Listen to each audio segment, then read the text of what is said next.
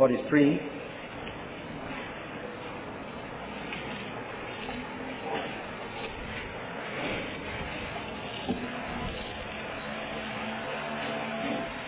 We read in our last study of uh, how Joseph's brothers had come to Egypt to buy grain from him and how Simeon had been held back as a surety or a guarantee to ensure that they would go and bring Benjamin back whom Joseph wanted to see, and they did not know it was Joseph. Chapter 43, verse 1 The famine was severe in the land. And though Jacob did not want to send his son, because he didn't want to send Benjamin, when they had finished eating the grain which they brought from Egypt, their father said to them, Go back, buy us a little food. We were considering how this famine that was there in that part of the world is a picture of the famine that the Word of God says in Amos chapter 8, verse 11 and 12, will be there all over the world in the last days, a famine for the prophetic words of the Lord. And when there is such a famine, those who have not been careful in the years of abundance have to go at that time of need to those who have been faithful in the years of abundance in order to get the prophetic word of the Lord. The challenge that comes to us is to be faithful in the times of abundance. It is easy to be faithful in the time of adversity and poverty and struggle. But it is if we can be faithful in the times of abundance and ease and comfort, which is much, much more difficult. The children of Israel never worshipped idols as far as we know in the, in the wilderness. Because there were all types of dangers in the wilderness. But soon after they got into Canaan, where everything was prosperous and in abundance, they went to the worship of idols. We must remember, brothers and sisters, that uh, we are in greater danger in times of abundance than in times of difficulty and trial. And so, if Joseph was faithful in the times of abundance to store up uh, for the time of famine, and therefore those who were not faithful in that time of abundance have finally to come to him to get, and of course he is glad to give. However, Judah told his father that we cannot go back until unless we take Benjamin with us and explains the whole history there, how it was not that they volunteered that information, but that the man there, they didn't know it was Joseph, the ruler in Egypt, had extracted this information from them. So finally their father Israel says to them in verse 11, If it must be so, then do this. Take some of the best products of the land in your bag and carry down to the man as a present a little balm and a little honey, aromatic gum and myrrh, pistachio nuts and almonds, and take double the money in your hand. And take back in your hand the money that was returned in the mouth of your sacks. Perhaps it was a mistake. There are two things I want you to notice here. One is Jacob's honesty. That that which was put into your bag make sure that you return it.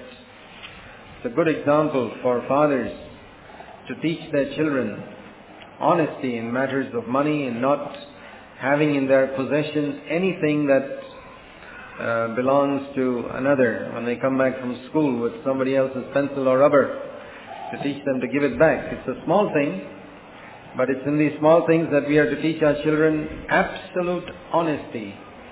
We must never have a single pie with us that does not lawfully, righteously belong to us. If somebody has by mistake given us something which is in our favor, he may not have known about it, we have to give it back. That is righteousness. And we have to be very strict on that because we're living in days when people who call themselves believers are not strict in these matters and that's why uh, God is not able to commit to them spiritual riches. Very, very important. And the second thing, a little phrase here which I would suggest that each of us keep in our mind. You see, Jacob and his sons felt that this man, this ruler in Egypt, was offended with them for some reason.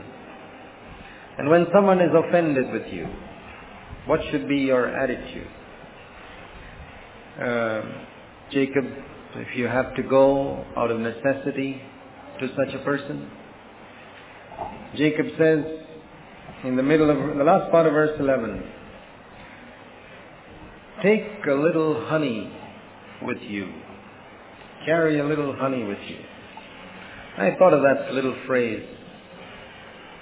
It's really good if all of our lives we can carry a little honey with us. There's so many bitter things that we carry around in our hearts and in our mouths. It's good to always carry a little honey when we go to meet with people.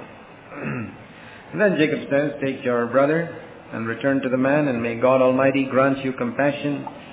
In the sight of the man, God, Jacob believed that God was sovereign and powerful to give them favor in the eyes of such a senior official. And that's another aspect of God's sovereignty that we need to have faith in in these days. That God Almighty, he uses that title of Almighty God, which means the one who is totally sovereign, has power over people to give us favor in their eyes. Have you noticed this phrase that comes in the Bible now and then? God gave, granted him favor in the eyes of that king or in the eyes of that official. These things are written for our instruction that uh, we, if we trust in God, He can give us favor in the eyes of those with whom we have to deal. And so they come to Egypt and Joseph arranges for a meal for them, verse 16, and he sees Benjamin and the others. And um, they thought they were afraid when the men were afraid, verse 18, because they were brought to Joseph's house. And uh, they came to Joseph's steward and explained to them that this money was in their bag and they have brought it back. And Joseph's steward says, Don't be afraid, verse 23. I have your money. And he brought Simeon out to them. And then when Joseph came home, verse 26, they brought into the house the present which was in their hand and bowed to the ground. And he asked them about their father. He said, Your servant, your father is well. And he lifted his eyes and he saw his brother Benjamin, verse 29. He said, Is this your youngest brother? May God be gracious to you, my son. And Joseph hurried out, for he was deeply stirred over his brother. And he sought a place to weep. And he entered his chamber and wept there. There's something we see about Joseph. We've seen Joseph as the type of man whom God uses in a time of famine.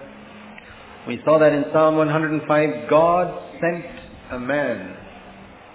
Always, God's answer to any problem is a man or a woman. And when God sends a man, or God sends a woman to a particular, to fulfill a particular purpose, it's, uh, it's really tremendous. And um, the type of man whom God sends is what we can study in the life of Joseph. And we see from this verse that he was a very tender-hearted man. He was the type of person who would weep, not publicly. There are many preachers who can weep in public. I'm not talking about that. As far as we know, Jesus never wept when he preached. Never not even once. But we know that he wept in private. And Joseph wept in private. We can say the man whom God sends is a man who knows how to weep, not in public, for there can be honor if we weep in public, but in private. He went, uh, he went to another place and hid himself and he wept. He was tender hearted towards people who had been so evil to him, who had been so evil and had uh, tried to get rid of him. just stopped short of killing him. But his attitude to them was so different. It was tender-hearted. That is the type of person whom God sends. And that's a quality that does not dwell in our flesh. We're not like that naturally. But the grace of God can make us like that, tender-hearted towards people who've done only evil to us. To be good and tender-hearted. It's not just being good on the outside, but being tender-hearted. Of course, it's good. It's easy in a sense if we have understood the truth to be good externally, but to uh, be tender-hearted in secret in our attitude towards people who have harmed us. That is quite another thing altogether. Then he washed his face and came out and he controlled himself and said, serve the meal. So they served him by himself. And they were all seated, verse 33, the firstborn according to his birthright and the youngest according to his youth. The men were amazed how this man knew their ages to put them according to their seniority.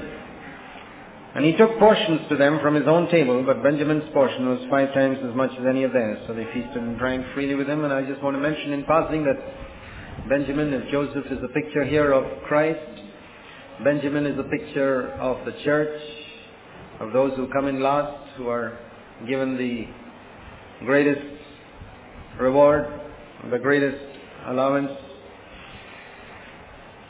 And then we come to chapter 44. And uh, most of this is just history. We can re- go through it quickly. He told his house steward to fill the men's sacks with food as much as they can carry. Put each man's money again in the mouth of his sack, he said, and put my cup, the silver cup, in the mouth of the sack of the youngest, and his money for the grain. And he did as Joseph told him. And as soon as they had just gone out of the city, Joseph said to his house steward, verse 4, follow after them. When you overtake them, say, why have you repaid evil for good? And why have you stolen my Lord's cup? And they overtook them, and uh, they said, no, we have not um, stolen any such thing. And if anyone has stolen it, let him be, we will be your Lord's slaves, verse 9. And so they opened their sack and they began to search and the cup was found, verse 12, in Benjamin's sack. Of course, they didn't know how it came there. They tore their clothes and returned to the city. And you see here Judah's attitude. And Judah came there, verse 14, and fell to the ground. What is this deed that you have done? And notice, of course, Judah could have said, but we never stole that. We don't know how it came into our bag. But he doesn't say anything like that. He says, how can we justify ourselves? Verse 16. God has found out the iniquity of our servants. Both we and the one in whose possession the cup is being found, we are your slaves from now on. But Joseph said no. And here we can say that Joseph was testing those ten brothers again.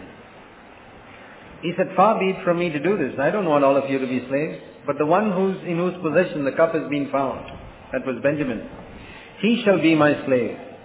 The rest of you go up in peace to my father. Now these were the ten brothers who once upon a time were glad to get rid of Joseph and uh, just seek their own. And now Joseph was testing them to see when another younger brother, Benjamin, is in a difficult situation now. Let me see what your attitude will be towards him. Will it be the same attitude that you had towards me nearly 20 years ago? Or have you folks changed a bit? You see, if he had seen that, oh well, that's alright, if they said that's alright, let Benjamin uh, be put in jail here, we'll go back home, then he would have seen that their attitude hasn't changed one bit. But we can see their attitude had changed. Because Judah approached him, and Judah was the one, if you remember, in chapter 37, uh, who said, let's sell this Joseph to the Ishmaelites in 37 verse 26 and 27.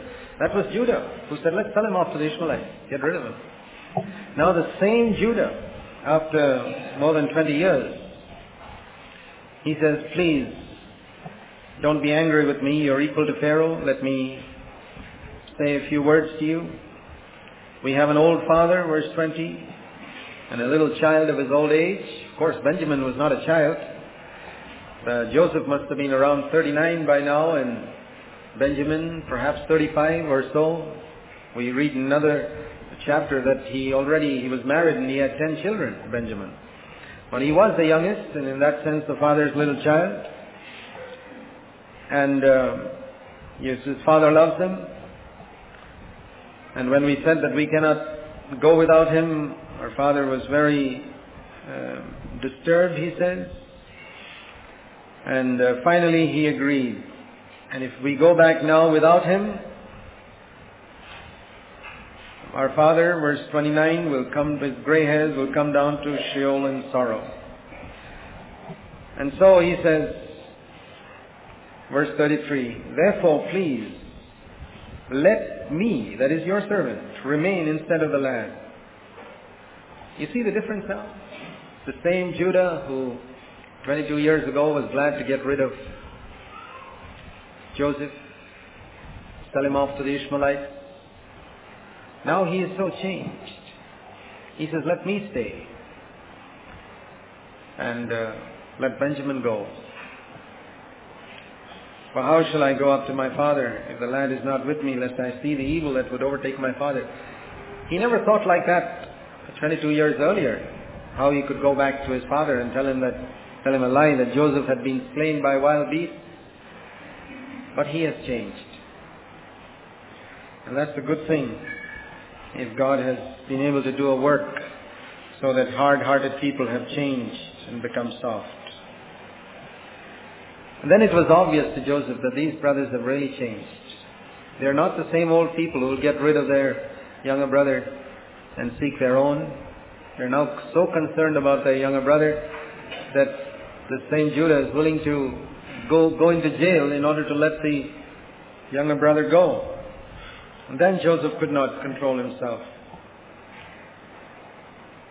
Have everyone go out from me, he says. There was no man with him when Joseph made himself known to his brothers. This is a very beautiful picture of Christ making himself known to the Jews when he comes again in glory. The whole history of Joseph, as we saw, is a picture of Christ who came to his own. He came to the field to look for his brothers. We read in Genesis 37, and Jesus came to the Jews, he came to his own, but his own did not receive him. They sold him for 30 pieces of silver, just like they sold Joseph to the Ishmaelites. But God raised up Joseph to a high position, and God has raised up Christ. But Joseph's brothers did not recognize him, and the Jews don't recognize Christ as their Messiah yet. But a day will come when he will return in glory. And it says in Zechariah chapter 12 verse 10, that they shall look on me whom they have pierced. And then they will weep. And so this phrase that Joseph made himself known is a picture of that day when Jesus will make himself known to the God-fearing among the Jews, that they will see that the one whom they rejected and sold was really the Messiah. And he wept so loudly, the Egyptians heard it. Then Joseph said to his brothers, I am Joseph. Is my father still alive? But his brothers could not answer him, for they were dismayed at his presence. And then Joseph said to his brothers, Please come closer to me. He said, I am your brother, Joseph. And then he uses a phrase three times, which is the phrase we read in Psalm 105. He says, don't be grieved or angry with yourselves because you sold me here. God sent me. That's the phrase. It's amazing when you think that long before Romans 8:28 was written, without any Bible in his hand, without attending any meetings, as far as we know, for 20 years he'd been in Egypt by now. He had no contact with God-fearing people. 20 years. He was 17 when he was sold. He's 39 now. More than 20 years. And He's kept himself pure, without fellowship, without exhortation, without a Bible. He's lived in the fear of God. Tremendous example.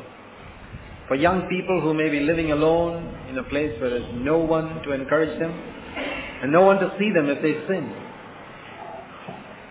He kept himself pure, he so cleansed himself of any bitterness or an unforgiving spirit that when he sees his brothers he says, don't feel sorry for what you did. Uh, you may have had wrong intentions, but God sent me. It wasn't you who sold me to the Ishmaelites. It was God. Just like Jesus said to his disciples when they tried to defend him with the sword, and the soldiers came to capture Jesus in Gethsemane, he says, the cup which my Father has given me, not Judas Iscariot, the cup which my Father has given me, shall I not drink it? It's amazing that Joseph, living way back there in the beginning, had that light and understanding. It just teaches us one thing, brothers and sisters, that it's possible to have a knowledge of God even without contact with other God-fearing people if we are wholehearted and God-fearing ourselves to know these truths. It's possible to know them. And Joseph's life is an example of that. That God can sovereignly make the evil that other people do to work for our good. God sent me, he says. Again in verse 7, God sent me. Again in verse 8, it was not you who sent me here, but God. Very clearly. It was not you. You, you may have told me to the Ishmaelites. You thought you were sending me here. God sent me. What a, what conviction. And that is why it was easy for him to forgive. Why is it so difficult for us to forgive someone who has harmed us? Because we don't see God in that situation. Our eyes are focused on that person and the devil magnifies that person's image before our eyes who has done us harm. And there we can be put to shame by Joseph. To be able to say it was not he who did that. It was God who allowed that. Not he. So that my, uh, I don't allow the devil to show that person through a magnifying glass to me. Not he. God. Think how David could say, when Shimei cursed him, when Absalom had usurped the throne and thrown David out, and Shimei cursed him, saying, Now God is judging you for your taking the kingdom from Saul. And somebody, one of David's party, like Peter, said, Let me go and chop off that fellow's head. David said, No. If God has permitted him to curse me,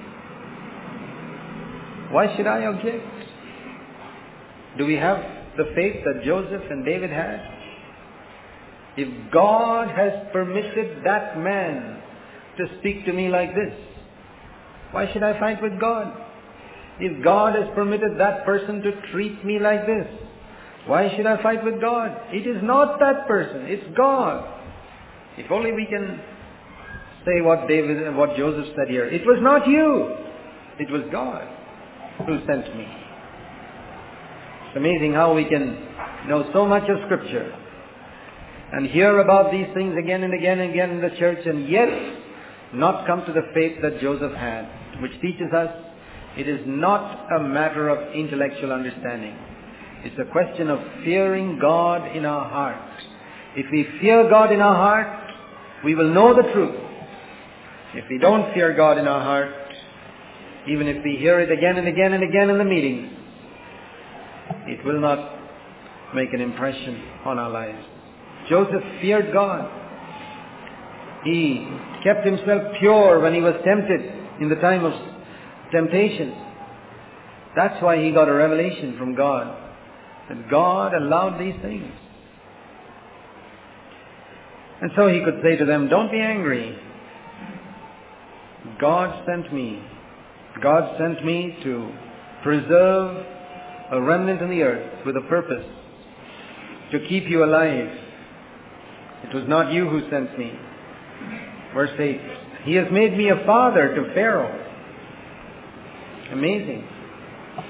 That God took that young man, made me a father to Pharaoh means like a father gives advice to his sons as to how to conduct themselves, Joseph became the one who was advising Pharaoh as to how to solve the problems of Egypt. It's amazing what God can do through one man if he can find one man who's faithful. I want to emphasize what we considered in our last study while the world looks for numbers. A lot of Christians think that by numbers we can impress people. People ask, how many people in your church? 100. Oh, that's a good number. That is all carnal. Think if you had to say, there's only two people in our church. If they are wholehearted, like Joseph, that's better than a hundred people who are not wholehearted like Joseph. We have to train our mind away from thinking like in worldly terms that numbers makes an impression before God. If we are impressed because the chairs are full, we don't know God yet. We certainly don't know God yet. Man looks on the outward appearance. God needed only one man in Egypt, in the world's most powerful country in those days, Egypt. He needed only one man. He didn't need a hundred. One man. It's always been like that with God. But that man has to be faithful. One faithful man can accomplish a tremendous amount for God. And I really long with all my heart that particularly you younger brothers and sisters will be gripped by this truth. With many who are older, many have missed the bus. They have taken it easy in their younger days. But with many of you who are younger, just make sure you don't miss the bus. Make sure that you're going to be faithful in your youth so that you can be that one person who can influence multitudes for God, particularly in the days of famine that are going to increase as we approach the end. So he says, hurry up and uh, go to my father and say to him, thus says your son Joseph, God has made me Lord of all Egypt. Notice there again the emphasis, his humility. He doesn't say that Pharaoh found me to be a very smart, clever person. No. Not a word about how he interprets Pharaoh's dream and giving a testimony. I'll tell you now how I came to this position and glorifying himself. None of all that. His humility. He says, God made me, gave me this position. God sent me here. God gave me this position and this position has been given to me to serve others. Not for me to sit on a great throne and enjoy myself, but to serve others, to preserve a remnant in the earth, verse 7. Think of that phrase. God has sent me to preserve a remnant in the earth. That's our calling. God has sent us to preserve a remnant for Him in the days of famine.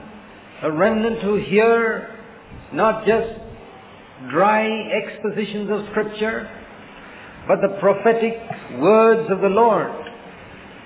God has sent me. God has made, given me this position. And so he says, come down and do not delay. And you will live in the land of Goshen, verse 10. You shall be near me, you and your children. There I will also provide for you. There are still five years of famine to come, lest you and your household and all that you have be impoverished. Your eyes see and the eyes of my brothers see. It's my mouth which is speaking to you. Verse 13. Now you must tell my father of all my splendor and bring my father down here. There again, when we look, up, look at Joseph as a picture of Christ, we see something very beautiful of the Spirit of Christ there, that what Joseph was enjoying, he did not want to enjoy alone. He wanted his brothers to share that. There was no selfishness there. There was no saying, oh well, God's given me this position. I've been faithful, therefore God's given me this and I can enjoy myself. Well, those fellows were unfaithful. Just too bad. No. He did not want to enjoy something which he could not share with his brothers. Think of that phrase. He did not want to enjoy something which he could not share with his brothers. That is the Spirit of Christ. He did not want to enjoy something in heaven which he didn't want to share with us. He wanted to share it with us. In fact, he wanted to share it so much with us that he came down and died for us, that we might share what he has in heaven. That, my brothers, is the Spirit of Christ. It's the exact opposite of the Spirit of Adam. Which is, if I got something, that's for me. That's for me and my family to enjoy. Forget about the others. And that's not the Spirit of Christ. Joseph did not want to have something which he couldn't share with his brothers. And the more we partake of the Spirit of Christ, that we cannot share with others who are the brothers of Jesus Christ. This is the divine nature, the exact opposite of selfishness. All that he has, he wanted us to have. That's the Spirit of Christ. And there we can see what a lot of selfishness dwells in our flesh. Tremendous amount of selfishness. And we see here further, then he fell on his brother Benjamin's neck, verse 14, and wept, and Benjamin wept on his neck. And he kissed all his brothers and wept on them, and afterward his brothers talked with him. When the news was heard in Pharaoh's house that Joseph's brothers had come, it pleased Pharaoh and his servants. Then Pharaoh said to Joseph, Say to your brothers, do this, load your beasts and go to the land of Canaan. And take your father and your households and come to me and I'll give you the best of the land of Egypt and you shall eat the fat of the land. You see, because this one man's faithfulness, all his family was blessed. And that's another spiritual principle. That when God finds one man in a family faithful to him, that man, God's intention is that through that man, he blesses that whole family. And that should be a challenge to us. That by our faithfulness, even if our families initially misunderstand us and despise us, it doesn't matter. One day, God will bless our families because of our faithfulness. If we are really faithful. That's something to think about. In verse 20 he says, Don't concern yourself with goods, for the best of all the land of Egypt is yours. Think of that attitude. Joseph wanted to give the best to those who had given the worst to him 20 years earlier. That is true spirituality. To want to give the best to those who, when they had power over us, gave us the worst. What a spirit. Not just to forgive them. This is way beyond forgiveness. This is a longing to do the very best for those who've done the very worst they could towards us. Verse 30, 21, Then the sons of Israel did so, and Joseph gave them wagons according to the command of Pharaoh, and gave them changes of garments, 100 and to Benjamin he gave 300 pieces, verse 22, 300 pieces of silver and five changes of garments. And he sent ten donkeys loaded with the best things of Egypt to his father, grain and bread and sustenance. And then he gives them an exhortation as they go. And so he sent his brothers away, verse 24, and as they departed he said to them, Do not quarrel on the journey. He knew the tendency these people have to quarrel with each other. Because they have to go back now and tell Jacob what? That Joseph is in Egypt. And Jacob say, hey, I thought you fellows said that he'd been killed by an animal. And then they have to confess their sin of 22 years earlier. And on the way they'll have to discuss who will take the blame for this. And then they can get into a quarrel. He says, now don't quarrel on the journey. Think of that little exhortation of Joseph's, and I want to exhort each of you to take it as an exhortation for life's journey. Don't quarrel with anyone on life's journey. No. Seek the way of peace. Be like Joseph not like his ten brothers who had a reputation for quarreling, that they need such an exhortation. It's a sad thing if we have a reputation for quarreling. That such an exhortation has to be given. That's a closing exhortation. As you go, don't quarrel. Because I know you folks have a tendency to quarrel with each other. Dear brothers and sisters, we really need to cleanse ourselves so that it, so that we have a testimony that it is impossible to quarrel with me. Impossible. Uh, impossible to get me offended first of all. Whatever you may do, whatever you may say, whatever you may not do, whatever you may not say, you cannot get me to be offended. You can try anything you like. I've finished with that. Getting offended, impossible. Quarreling with you, impossible. That is the testimony of one who is walking the new and living way. Because it takes two people to quarrel, and if you refuse, that's the end of the quarrel. That is very important that all of us have such a testimony. And then we read further, and they came back to Jacob and they said, Joseph is still alive. Indeed, he is ruler over all the land of Egypt. But he was stunned, for he did not believe them. Like the Jews today, do not believe that Jesus is exalted above all things. And when they told him all the works of Joseph, he had spoken to them, and when he saw the wagons that Joseph had sent, then he believed. He said, It is enough. My son Joseph is still alive. I will go and see him before I die. Chapter 46. So Israel set out with all that he had, and he came to Beersheba, and he doesn't forget to offer sacrifices to God there. He didn't just get so excited by what he was going to get, the prosperity and honor, that his son was now the top man almost in the world, that he forgot about God. He'd been broken at Peniel, so he bows before God and makes the sacrifice to him. And when God sees that, God sees that a man makes time for him, then God makes time for that man also. If you make time for God, God will make time for you. And God speaks to him. Very often God doesn't speak to many people because they don't make time for him. And God spoke to Israel in a vision and said, Jacob, Jacob.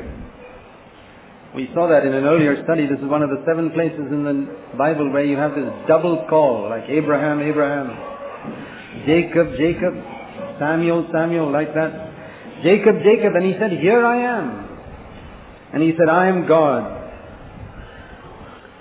Go down, don't be afraid to go down to Egypt. I'll make you a great nation. I will go down with you to Egypt. The important thing, brothers and sisters, is not whether we go to Egypt or whether we live where we are. The important thing is that God can say to us, I will go with you where you are going. Then we are alright. It is not that such and such a place is spiritual or such and such a place is not spiritual. The thing is for God to go down with us in all our movements. And that's what Jacob wanted to be sure of.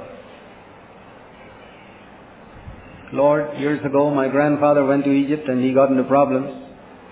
He brought back an Egyptian maid and got a son through her called Ishmael that caused problems. And you told my father Isaac not to go to Egypt when there was a famine. You remember that? We studied that in Genesis 26. Now what shall I do? God says, go. God's will for another person is not God's will for you. He may tell one person not to go somewhere, he may tell you to go. Each of us need to have an individual contact with God. The important thing is that we know that God is with us in our movement. And so he takes his children, the sons of Israel, they carried their father Jacob and their little ones and their wives. They took their livestock and their property and, and came to Egypt. His sons and his grandsons with him, his daughters and his granddaughters. When it says his daughters, we don't really know whether it refers to we, whether Dinah had other sisters or whether it's referring to his granddaughters, and his daughters. But anyway, they all came down and the sons, there's a list given here of all the grandchildren of Jacob. And this is where we see that Benjamin, verse 21, was, um, he had ten children. He was not really a baby or a small boy at that time. He must have been past his mid-30s And these are sons of all the other sons of all the children of Jacob. Verse 26. All the persons uh, belonging to Jacob who came to Egypt as direct descendants, not including wives Jacob's sons, were 66 persons. And the sons of Joseph who were born to him in Egypt were two, all the persons of the house of Jacob, including Joseph and Jacob and Joseph's two sons, verse 70. And then he sends Judah before him to Joseph to point out the way before him to Goshen, and they came to the land of Goshen. And Joseph, there we see something. Goshen was quite a distance from where Joseph was living in Pharaoh's palace.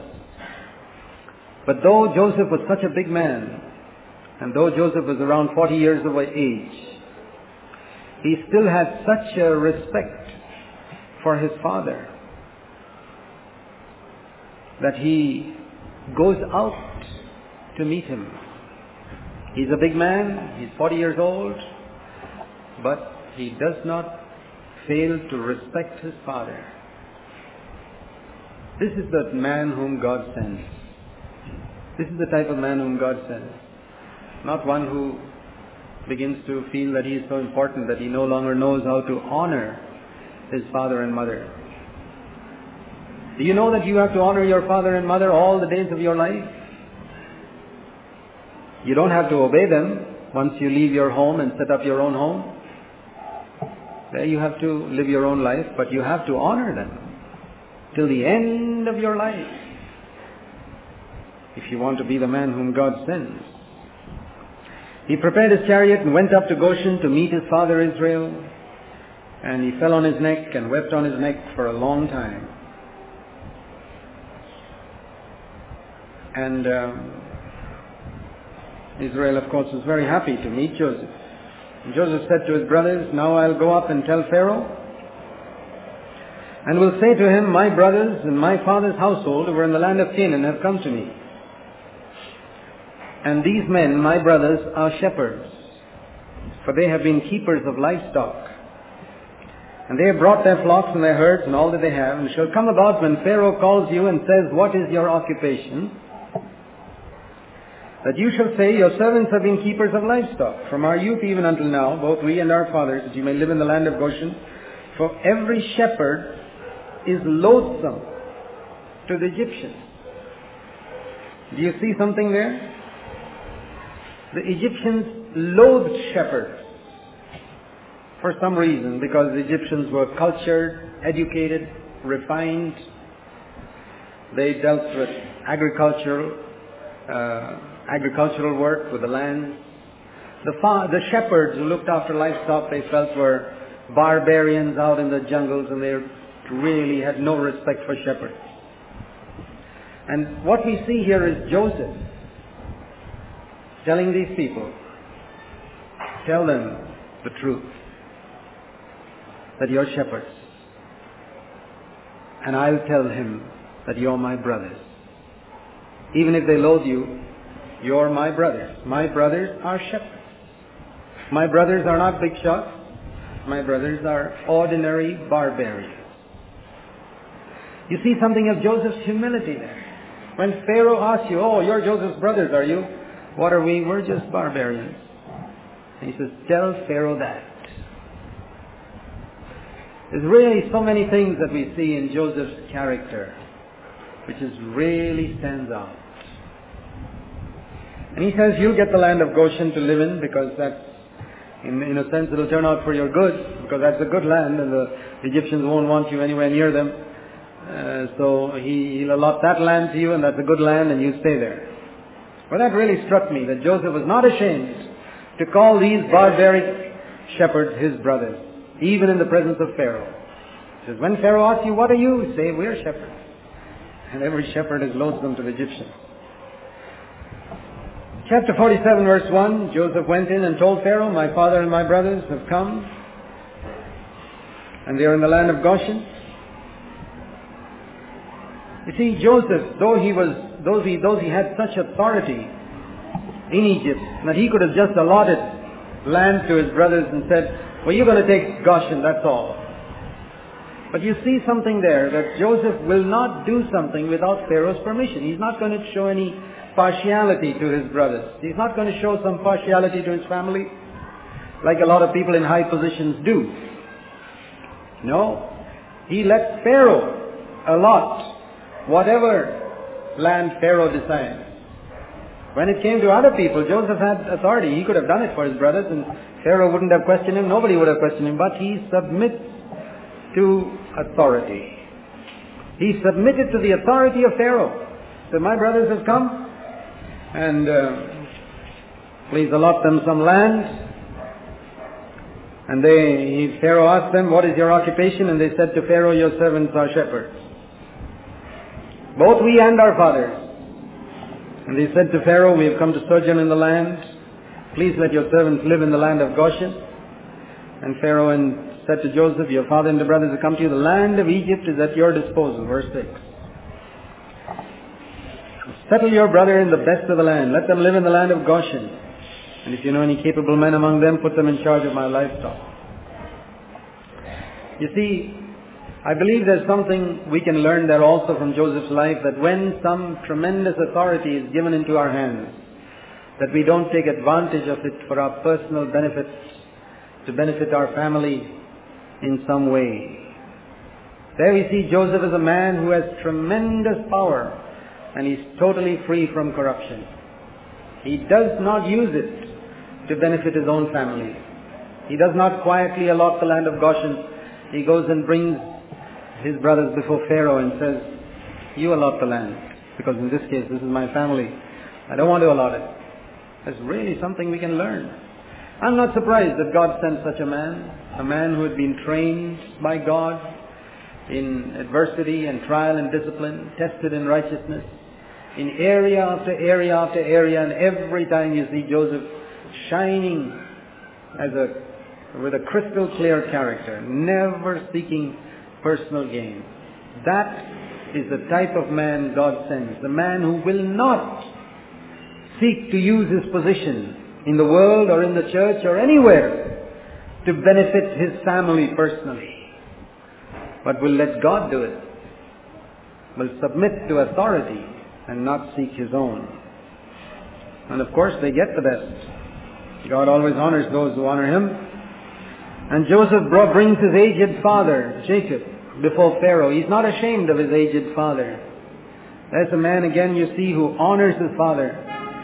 He brings his father to Pharaoh. Says, this is my father. And Jacob blessed Pharaoh. Pharaoh said to Jacob, how many years have you lived? And Jacob, uh, Pharaoh says to Jacob, how many years have you lived? And Jacob says, the years of my sojourning, 130. Few and unpleasant, verse 9, have been the years of my life. but it's those unpleasant experiences that he had that made him into an Israel. In other words, he didn't have a cushy, comfortable life. Jacob became an Israel because his years were difficult. Difficult years. And Jacob blessed Pharaoh. This man who had been under God's discipline finally blesses the world's greatest monarch. Think what God can do with a man who is broken. And so Joseph settled his father and his brothers and gave them a possession in the land of Egypt and the best of the land in the land of Ramesses as Pharaoh had ordered. He didn't take that himself, as Pharaoh had ordered. And Joseph provided for his father and his brothers and all his father's household with food. He rewarded them evil with food, rewarded them good for all the evil that his brothers had done. There was no food in the land of Egypt because the famine was severe and the people had finally paid up all the money buying grain and finally verse 15 they had spent all their money. And then the Egyptians came and to, eat uh, to Joseph and said, our money is gone. Now give us food. So Joseph said, give up your livestock. And I'll give you food if you give me your cattle now that you don't have money. And so they brought their cattle, and Joseph gave them food in exchange for the horses and the flocks and the herds and the donkeys. And he fed them with food in exchange for all their livestock that year. Verse 18, and when that year was ended, Their money was spent and their livestock had also been sold and they said to Joseph, nothing is left for my Lord except our bodies and our land. So we'll sell ourselves as slaves and our land also. Joseph bought, verse 20, all the land of Egypt for Pharaoh. There again we see a total freedom from corruption. He did not take anything for himself. He was so upright. All that land, he didn't just write off some of that land in his name and Pharaoh would never have known about it. He did not do it. Not one thing in his name. He bought it all for Pharaoh. A faithful man who would not take advantage of his position for himself in any way. There are very, very few people like this. Very few. Who will never take advantage of their position in any way to gain something for themselves. And we see the world is full of people who use their position to get some benefit for themselves, even in the church. In Christendom anyway. And there we praise God that God can raise up a testimony in the church of people who are quite different from that, like Joseph. And thus the land became Pharaoh's, and as for the people, he moved them to the cities. Only the land of the priests he didn't buy, because they lived off an allotment Pharaoh gave them. Then Joseph said to the people, I have bought you and your land for Pharaoh now, and here is seed, that you may sow the land. And at the harvest, verse 24, you shall give a fifth to Pharaoh. Everything is for Pharaoh. Four-fifths will be for your own seed and for your food. And they were so grateful to this man. They said, you have saved your li- our lives. Let's find favor in the sight of my Lord. And Joseph made it a statute concerning the land of Egypt valid unto this day, that Pharaoh should have the fifth, and only the land of the priests did not become Pharaoh's. Now, notice here the wisdom that God gave to Joseph to administer this whole land single-handed. Wisdom to know what to do when this happens and what to do and, and yet, though he bought these people to be slaves, uh, they were not bitter against him. Which shows what a good attitude he had to these people, that they were so grateful to him. At the end of it all, they said, you've saved our lives. That's really something that struck me, how God could give a man like this administrative wisdom at the age of 30. And that's in the Old Testament. It's, we don't have to wait till we are 70 years old. You can have wisdom, my brother, sister, when you're 30 years old. Wisdom, practical wisdom.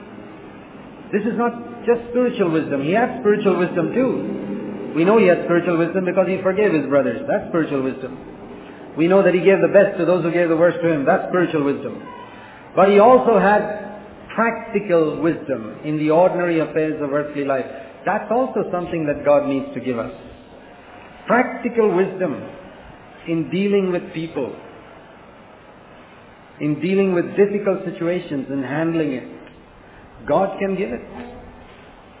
If we seek Him, if we are faithful, He can give us wisdom for the practical situations of life when you're 30 years old. When I see the number of young brothers and sisters who go around making fools of themselves continuously, I say, Joseph could have made a fool of himself too. Well, he didn't. How is it that this man didn't make a fool of himself? How is it that with all the responsibility that he had and all the things he had to do, he did it so wisely and he didn't make a fool of himself? That's a challenge to you, young brothers and sisters. That you can live such a life that you command respect from others, even at the age of 30.